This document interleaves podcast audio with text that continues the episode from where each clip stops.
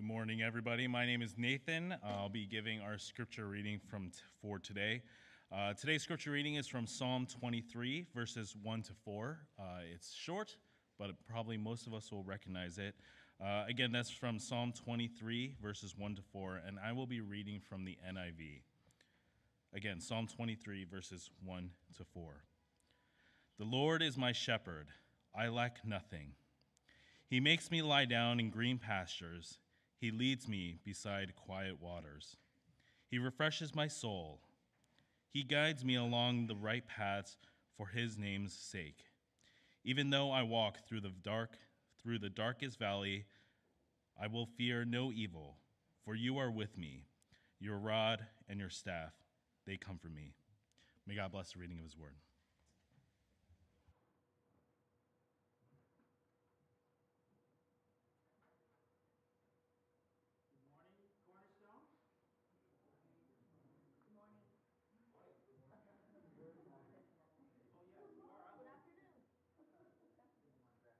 Well, we're continuing this series of habits of the heart, and this series uh, is, is pointing to us in these habits of the heart. Which another word for them is spiritual disciplines, spiritual habits.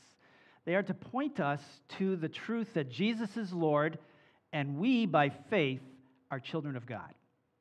So that's all the spiritual habits that you've heard if you've been raised in church are to point us to these truths again and again and again who Jesus is and who we are by faith in Christ Jesus, the habits of our hearts. Jesus is risen. He is Lord of all. He is creator of all things that we can see and touch and feel. And Easter Sunday last week, we celebrated the resurrection of Christ, as which that truth is on which we stand as believers and followers of Jesus, because everything that he taught and all that he claimed about himself stands firm on the fact that he rose from the dead to prove that he is Lord of all, that he conquered death once and for all and gives us life in him. And then two weeks ago, we, are focused, we focused on this habit of prayer.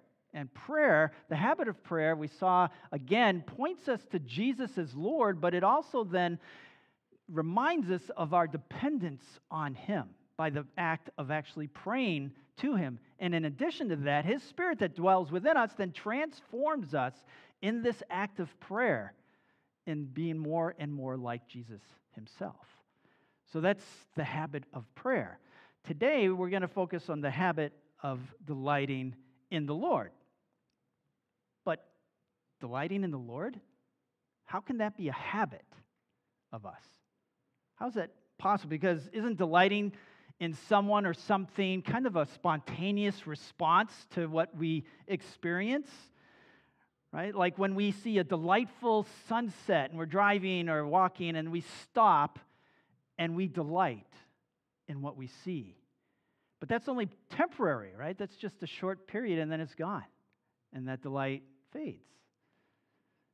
But what, let's uh, think about what the word delight means. Well, delight as a noun just simply means great pleasure or joy. Uh, or it could mean something that gives great pleasure or enjoyment. Now, as a verb, it means to take great pleasure or joy. Like, I delight in taking my morning walks to be with the Lord. Or it can also mean as a verb to give great pleasure or enjoyment, such as an old movie that still delights. Right? We like to watch it again and again because it delights. We find delight in that movie. Now, think of a time that you experienced a moment of delight. Just think of that. Picture it. When was the last time or a time you can remember that you were just fully delighted? How did you respond to that? What was your response to that? Well, there's a, when I was trying to imagine this, and I, I remember like times when I'm driving in my car and I'm just, whatever reason, I just feel like so delighted in something. You know, I just like want to sing, I want to whatever. And it made me think of this scene from a movie, Jerry Maguire with Tom Cruise. And I just show that video right now.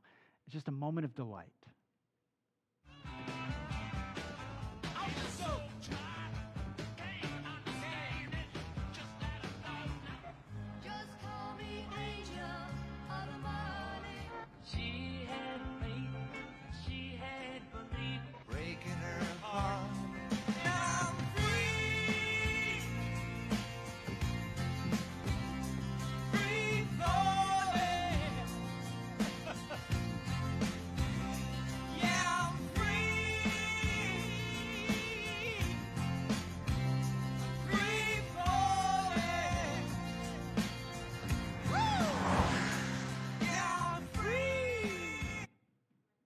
Yeah, so this was just uh, right after something that just worked out really well for him, and he was just excited about it. He was delighting in the moment, and he wanted a song that would help him express that. So the question is in what or who are you and I delighted in? What delights you? We delight in good food, right? Most of us, I would think, delight in good food. I delight in eating popcorn. And when we delight in something, we usually plan to try to repeat that experience, don't we? Right? Because we liked it. We delighted in that, which then tends to form into a habit, right? Because, yeah, I really like that. I want that to happen again. And remember, a habit is simply, oh, I don't have my clicker. Go ahead to the next slide. Or I can do that now. Yeah, there we go. Yeah, habit is simply a usual way of behaving or something that a person does often in a regular and repeated way. Just very simple there. And in light of this, then, we look to the scriptures and we see this habit of delight in the Lord appearing here and there, like in Psalm 1, verses 1 and 2. Blessed is the one who does not walk in step with the wicked, or stand in the way that sinners take, or sit in the company of mockers, but whose delight is in the law of the Lord, and who meditates on his law day and night. And here we see that delight and regular meditation go together because naturally you want to repeat what you delight in. It forms a natural habit because we're drawn to that. This describes a habit here, right? A habit will form to pursue what you and I find delight in. It's just the way it works. I delight in eating popcorn. Many of you have heard this many times. So I have this habit that I schedule I eat popcorn once a week. Uh, I've had to limit it to once a week. It used to be every night when I was younger, but it's once a week. So I make sure I'm going to, and I look forward to that. I you know I'm in the week, and then I'm thinking, like, oh, it's Thursday. Thursday. Oh, that's right. I could either tonight or tomorrow night, depending on my schedule, I can eat popcorn. Yeah, I delight in this small little delight. But I, I schedule it in. You see how this works? We form a habit around what we delight. Psalm 37 4 says, Delight yourself in the Lord, and he will give you the desires of your heart. How do we form the habit of delighting ourselves in the Lord? How do we do that? Well, we'll cover three ways today. Two come from our text, Psalm 23, 1 through 4, and one way that we'll touch on just comes from Scripture in general on how to do this. So, this text here that we had read earlier for us, Psalm 23, 1 through 4, is one of the best images of delighting in the Lord in all of Scripture. Uh, this, this verses 1 through 4. And this was written by King David, or at least David. We're not sure at, at what point in his life he wrote this. But a thousand years after David wrote the beginning phrase, The Lord is my shepherd, Jesus in John 10, we see in verses 11 and 14, comes out and says, I am the good shepherd. So we can actually, when we study this uh, psalm today, when it, we hear, the Lord is my shepherd, we can actually say, the Lord Jesus is my shepherd. And we just keep that in mind as we go through our study today. Psalm 23 is one of the most familiar passages in all of Scripture to people in general. They don't have to have been a part of a church community or even have heard the name of Jesus and know who that is, but they probably have heard this passage somewhere, usually in a funeral uh, or in some other context that is in a need of a message of hope and comfort. And so this is a common passage that is read for that purpose. And to really understand this psalm, we need to understand shepherds in general because it's written from that perspective. An image of a shepherd was very vivid in the time of Jesus when he claimed that, you know, he is the good shepherd, and also in the time when this was written by David. And but today, shepherd life is really unfamiliar to most of us, right? Uh, we don't, we're not, most of us don't know shepherds, or if we do, we're not that close to them. But here's a few facts that we can learn from the scriptures about shepherds to kind of give us some background to understand this psalm. Uh, just a pop quiz to you guys. Who was the first shepherd that was mentioned in the Bible? Anybody know? You don't get any prize or anything, just like admiration. Yeah, not Adam. It was Abel. Right. Somebody over here said Abel. Yeah. Abel and Cain and Abel, right? Yeah, yeah. Abel was the first shepherd. Good. Shepherds, we know from Scripture, usually carried a bag. They carried also a rod and staff, which we see in Psalm 23, our text, right? Sometimes they lived in tents while they were uh, tending their flocks because they were very nomadic. They were always moving around. And then members of the same family, both male and female, were often acted as shepherds for watching the sheep. And sometimes they hired keepers under them to also watch the sheep. So these are some things we learn about shepherds in the scriptures. Another pop quiz uh, on the night Jesus was born, who did the angels appear to? Guess what? Shepherds, right? They appeared to the shepherds. So our text starts saying, The Lord, huh, Jesus, is my shepherd, I lack nothing. The Lord is my shepherd, I lack nothing. And one way of delighting ourselves in the Lord is seeing and savoring the Lord Jesus as the most admirable. The most admirable. You know, admiration is one of the greatest pleasures in life, right? We admire so many things. Like if we're really into sports, we admire a sports team or a sports figure because of their great skill that we admire. we admire a beautiful work of art. We can just stare at it and we get such delight in that. We admire beautiful scenery of our, our Lord's creation, right? We just admire. People love going all over the world to view natural sceneries or, or even ancient ruins or whatever it is. We admire things like this. But we see delight, especially as followers of Jesus, in the Lord infinite admirableness, we can say, in his excellencies that we see in Jesus himself. And someone, uh, I found this interesting as I was studying this, that it's really, Uh, we're able to see the excellencies in Christ when we think of the opposites that are in him and what he has taught and who he is. For example, like his infinite justice and also his amazing grace. Wow, contrast. His glory and his humility in going to the cross to die in our place. His majesty and his meekness. His reverence toward God the Father, while at the same time being equal with God the Father. His absolute goodness and his great patience with the evil in you and me and in this world.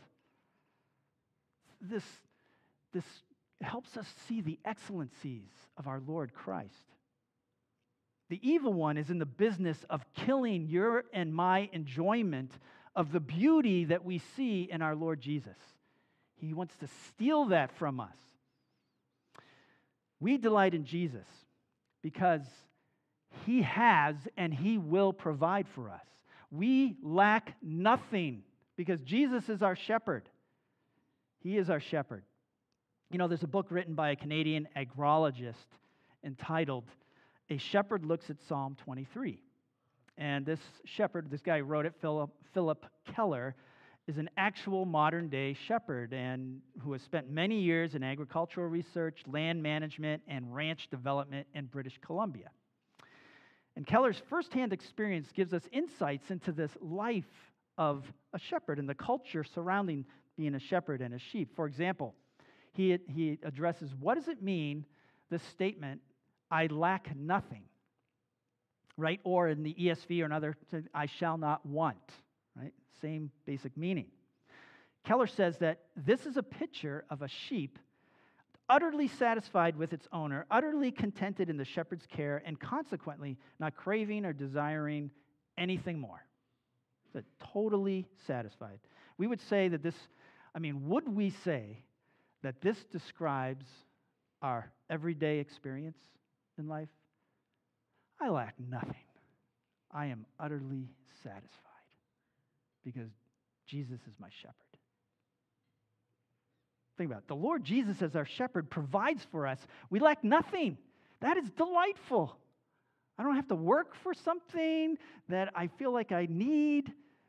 Jesus is there. He's caring for me. He's, he's my shepherd. The truth is introduced early in the Bible with this story of Abraham that was called by God to sacrifice his only son. And then he's about to do it, and God stops him and then provides this ram to sacrifice instead. And Abraham then calls that place, the Lord will provide, or in other words, Jehovah Jireh. God will provide. We lack nothing.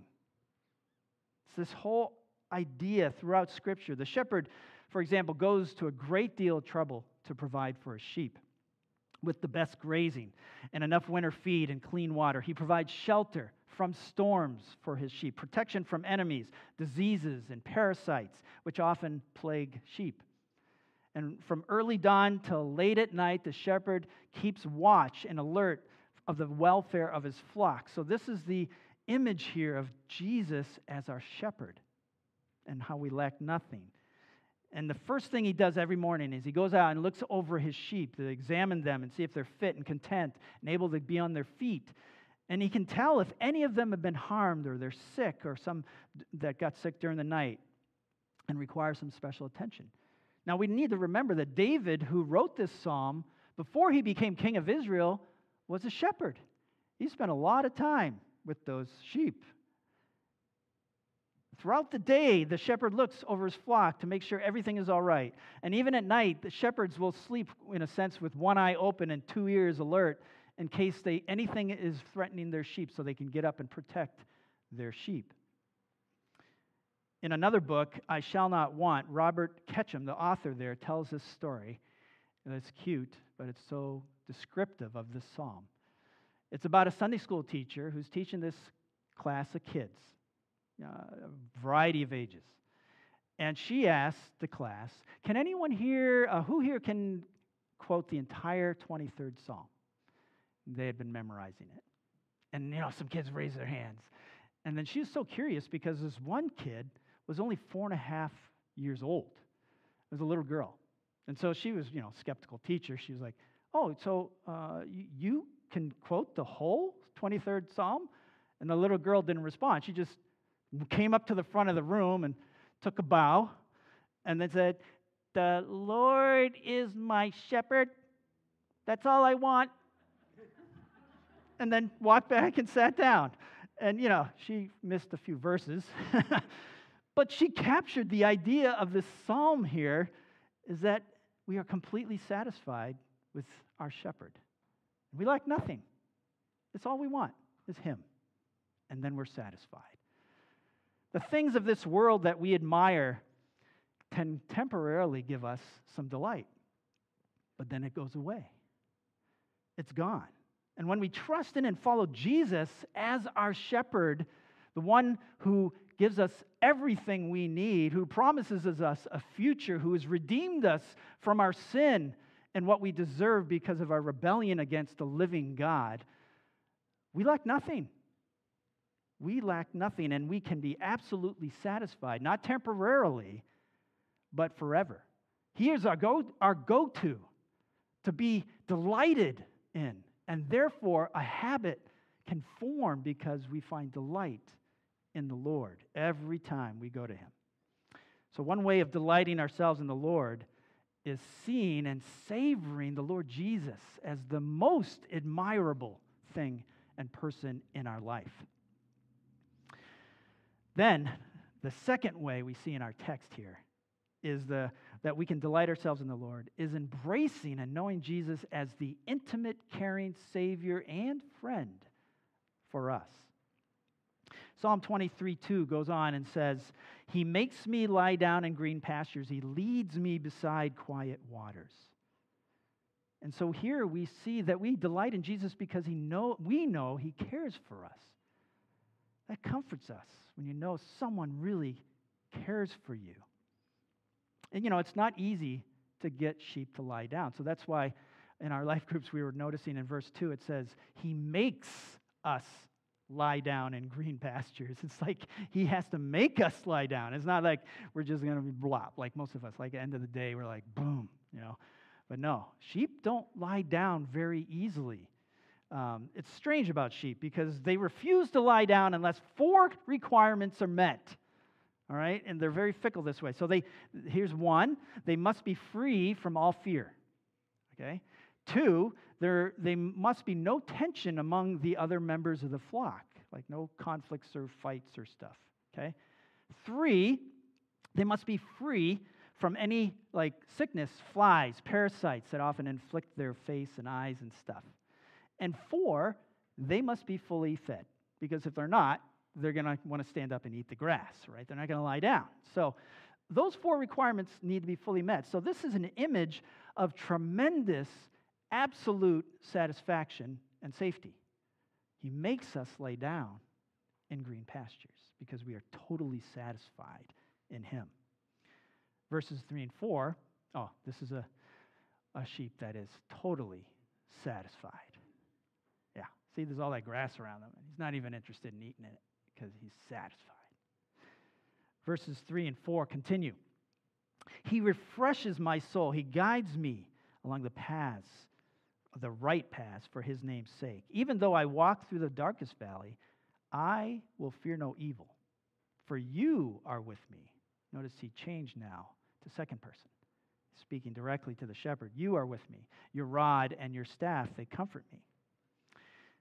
Know, here to understand this a little more is that there's this old English shepherd's term called a cast sheep. And this is when a sheep turns over on its back and it can't get up. You know, I fall down, I can't get up, you know, help. And they're just on their back and, and their legs are wiggling in the air and, you know, they're not very coordinated, so they, they, first, they can't get up. And, um, and this frequently happens.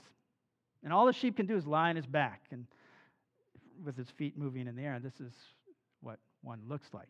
All right. Sometimes it'll bleat, you know, eh, eh, eh, but most of the time it's just there wagging its feet, you know. And if a shepherd doesn't come in a short period of time, the sheep will die. Um, it's the same with cows. And I've, man, I've seen this in my farmers' relatives in Iowa where they have found a cast cow dead. I mean, this big 1,500 pound cow is dead. But the same applies to sheep. And this here is an image of refreshment and restoration because he restores our soul. So it's in this idea that our shepherd Jesus helps us in our helplessness and he sets us right, right? He leads us in the right paths. He puts us back up on our feet when we're like, ah, ah I can't do anything, ah, you know. and, and he puts us right. He restores us. Jesus saved us by giving his own life for you and for me when we didn't even deserve it. We were deserved to leave there in our helplessness, but he came to save us by paying the punishment for our sin, by redeeming us from our sin and what our sin deserved. And then we can live forever in him with a relationship that will last forever and delight in our Lord Jesus by faith and following him in trust and obedience. Now, if sheep are left to themselves, they will continue to graze the hills in the same area until it turns into a desert. Because they will eat right down to the roots and rip those roots out if they can.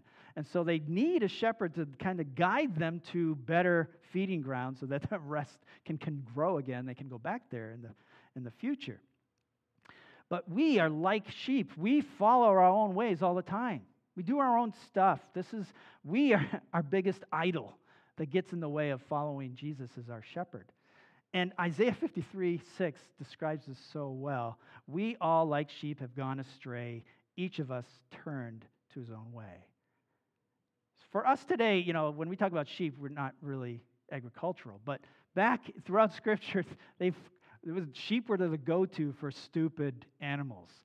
And here, we all are like sheep because we just go our own way, even though we have a caring, loving, admirable shepherd willing to care for us. Our hearts delight in the Lord by embracing. It's not working now. Go to the next slide. embracing and knowing Jesus as the intimate and caring Savior and friend for us. Jesus saves us, He guides us, He refreshes our soul, He cares for us as a friend, He protects us from the evil one, He forgives us, He loves us. And the more we embrace and know Jesus as our intimate, caring Savior and friend, the more we will delight in Him and His presence in our life. You know, it's kind of like I heard this image and it was very tell, telling of this. Imagine we're on the edge of the Grand Canyon. I don't know. How many here have been actually seen the Grand Canyon? A few of us. Okay. I have never. But I've heard it's a magnificent sight when you're standing on the edge and you look at this enormity and the beauty of the scene of the Grand Canyon and it affects you. And you you find delight in that. But we would not find delight in this scene if while standing there we were terrified that we might fall into the canyon and be killed by the canyon itself. We would have no delight in getting close and taking a look at that canyon. And it's the same with the Lord Christ, Jesus, is that we can know for sure that his beauty and his excellencies we can delight in because he cares for us. He loves us. And he died for you and me. And that is delightful. To delight ourselves in the Lord, who is our shepherd. Lastly, another way to delight ourselves in the Lord, we find throughout Scripture, is by gratefully receiving everything He has made. Now, let me go through a few scriptures that point to this. Psalm 19:1. The heavens declare the glory of God. The skies proclaim the work of his hands. James 1:17. Every good and perfect gift is from above, coming down from the Father of heavenly lights, who does not change like shifting shadows. Colossians 2, 6 and 7. So then, just as you received Christ Jesus as Lord, continue to live your lives in him, rooted and built up in him, strengthened in the faith as you were taught, and overflowing with thankfulness. We receive everything he has made and given and done to us and for us with gratefulness and thankfulness. We delight ourselves in the Lord by gratefully receiving everything He has made. And we, when we see a beautiful scenery like the Grand Canyon or the stars in the sky, whatever it is, a beautiful person, whatever it is, we can give thanks to the Lord God because He has made this.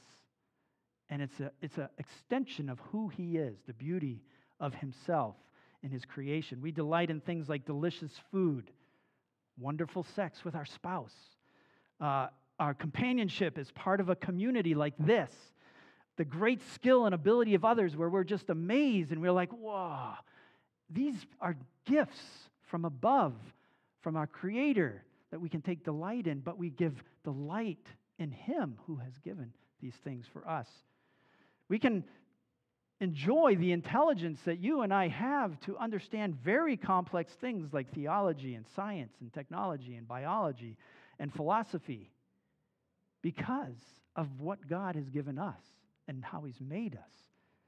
And we gratefully give God thanks and we delight in His gift to us.